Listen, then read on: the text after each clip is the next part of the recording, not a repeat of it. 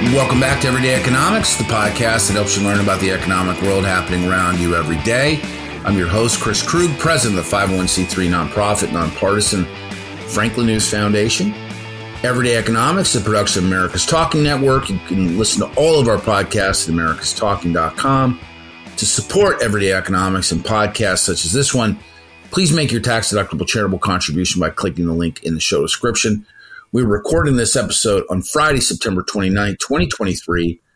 And joining me, as always, my friend, the great Dr. Orphe Divounguy, PhD economist. Hey, Dr. O, you um, took some insights into the market, you know, in your in your your role as an economist at Zillow, and um, it, it, seems like it's uh, it's getting a lot of traction. Business Insiders picked it up. I think Yahoo's picked it up. I'm sure there's many other outlets that have picked it up you're looking ahead at the next 12 months. So really the next year out until like uh, the end of August or perhaps the beginning of September of 2024 and you're forecasting and I'll, I'm not put words in your mouth. You can tell me what, you know, uh, the strength of this forecast that home prices you think are going to see another 5% increase. You feel like mortgage rates are going to level off and hang in there and the housing market itself is going to is going to stay in this not necessarily a state of uh, like a stasis that we're in right now, but it's certainly not moving at the rate that it was moving a year ago at this time. Or really I, I don't know when when was it when was it when was it really going crazy? Maybe the spring of 2022 15 people bidding on everything That's and 2021 2021 we 2021 had the craziest, yeah that sounds the craziest uh, surge in housing demand in a, in a, long, long time. No, I mean, look. So to summarize, you think housing prices are going to go up. You think mortgage rates are going to largely stay the same. No, yes? I, I, I, no, not quite. Uh, let, us just put it this way. I think that uh, I oversimplified you, my friend. Uh, I, yeah, look, I, I think here's the thing. I think mortgage rates are probably going to go up a little bit more, and that has to do with the fact that yields are increasing, right? So you see real re- real yields are increasing.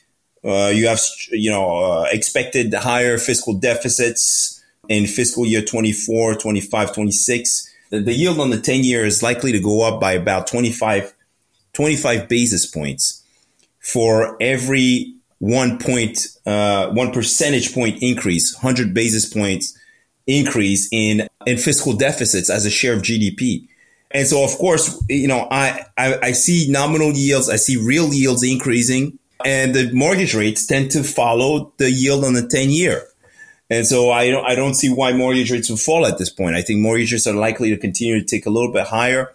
Uh, they're probably going to settle somewhere in the range of 7.5 and 8%, maybe, maybe around closer to 8%. Who knows? But there are massive headwinds and the headwinds, of course, are uh, rising oil prices, tighter credit conditions are going to slow down the labor market, right? All these things are likely to actually, you know, kind of cool down the U.S. economy, right? And and that could actually maybe put a put a a, a roof, put a, a ceiling on yields and mortgage rates. Now, why is the housing market slowing down right now? The housing market is slowing down for two reasons. The first one is it's normal for housing to slow down, housing demand to slow down in, in the fall and, uh, and early winter, right? So typically every year, uh, people move in the spring and, uh, and late summer, early fall, uh, up to December, the housing market tends to cool down. So that's absolutely normal. Uh, the, the fact that mortgage rates are higher is adding additional pressure to cool down to moderate the pace of housing activity. And that's why, that is why we're seeing uh, August sales decline, uh, decline somewhat, right? It's, a, it's been another shock. Mortgage rates have increased a little bit more uh, on top of the, the normal seasonal cool down. And that is why we're seeing sales decline. Uh, now, uh, you, know, you also have to remember that part of this story is the fact that mortgage rates actually have a larger negative impact on supply than on demand. I think that's the part that everybody's so surprised about. Let's get into that because I think that's an important part of, of, of your of the findings that you're bringing to the market that are kind of underpinning your insights here. That there's a not a profound volume problem just yet, but there's definitely a, a volume problem with regard to available homes. We, you and I have talked oodles and oodles of times on here about like there just not being enough houses in the marketplace and and and I mean and I, I think that's a pretty solid foundation for you to stand on. And I don't think it's it's, it's nobody's going to argue about that with you right? Absolutely. We're short about a, almost a million existing homes when compared to 2019 so help me to understand this. There's a couple couple pieces a couple data points inside of in, inside of your work that's been now reported elsewhere, and I want to try to pull it back to the source since you're the source, right? Is that, and this, I'm pulling this from Business Insider, which mm, not not necessarily my favorite source for information, right? But it says this: says inventory levels though have increased slightly, which was cited as the reason why Zillow chose to downgrade its home price forecast.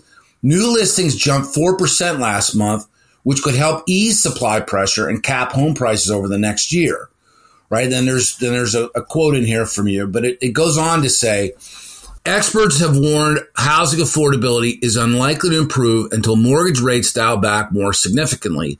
That could unlock more inventory to hit the housing market, but it is unlikely to happen anytime soon, with experts forecasting mortgage rates to end the year around 6%.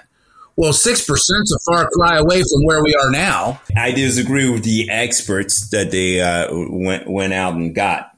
I think mortgage rates are going to remain uh, above the 7% mark, maybe even above 7.5%. Uh, yeah. So, which so takes us back about tw- this is like 25 years ago. I mean, this is honestly this market from a pricing standpoint or f- from a mortgage pricing standpoint is very much in line with when I bought my first house in 1998 that it looks exactly like, a, yeah. a, time where a time where growth was robust, and so yields were yields were really high. Uh, absolutely. So so, but let's go back to that story. You know, I think one thing that people forget, you know, is everybody's always worried about price crashes in the housing market. The reality is, Zillow research shows eighty percent of homeowners with a mortgage have a mortgage rate below five percent. And that means there's people with 4% mortgages out there, 3% mortgages. My neighbor's like 2.7, 2.8%, something like that. He has no incentive to go out in the market today to list his home, to sell it, and to go and get himself a 7%, 7.3% mortgage rate. No incentive whatsoever. That's thousands of dollars more in terms of monthly payments, right? Uh, especially given that house prices are way higher than they were when he bought his house. Okay. Uh, so he has no incentive to do that. Okay. That, that, and so, you know, when you look at new listings, new listings are still down. They've been falling since 2018. You know, people are just not selling. They're just not selling. And so when you look at the existing homes inventory today, it's almost 40% below what it was in 2019. And that account, that amounts to about 900,000, a little over 900,000 homes. And so, you know, if you don't have a lot of inventory on the market and you still have demand where it's at, you know, you basically have a supply constrained market and you just can't get a big price decline. You just can't. Now, of course, I'm not saying prices are going to be soaring. They're not because builders have been building. That's the good news. Builders have been building, and when you know when demand still exceeds supply, builders well, builders have an incentive to build, and builders have been building. Housing starts have picked up again in 2023. Yes, they come down a little bit last month, but there's a lot of units under construction right now. You know, 1.8, I have roughly 1.8, 1.9 million units between starts and permits uh, that are coming, right? And plus the units that are already under construction. And so builders have been active. You know, as of late, of course, builder confidence waning somewhat because they're seeing demand slow down a little bit, which is somewhat normal for this time of the year. Yes, mortgage rates are playing a role on demand as well. But when it comes to prices, ultimately, you can't engineer a price crash unless you have a ton of new units that come at a time where demand is slowing. And we just don't have that. We, we, we're still short. We're still short from where we were before the pandemic so you still have a supply constrained housing market. And of course, that means uh, it's there's a floor in prices. Prices are not going to tumble. Well, I appreciate the insights as always. For Dr. Orphe Divounguy, this has been Chris Krug. Subscribe to Everyday Economics and dozens of other quality podcasts at americastalking.com.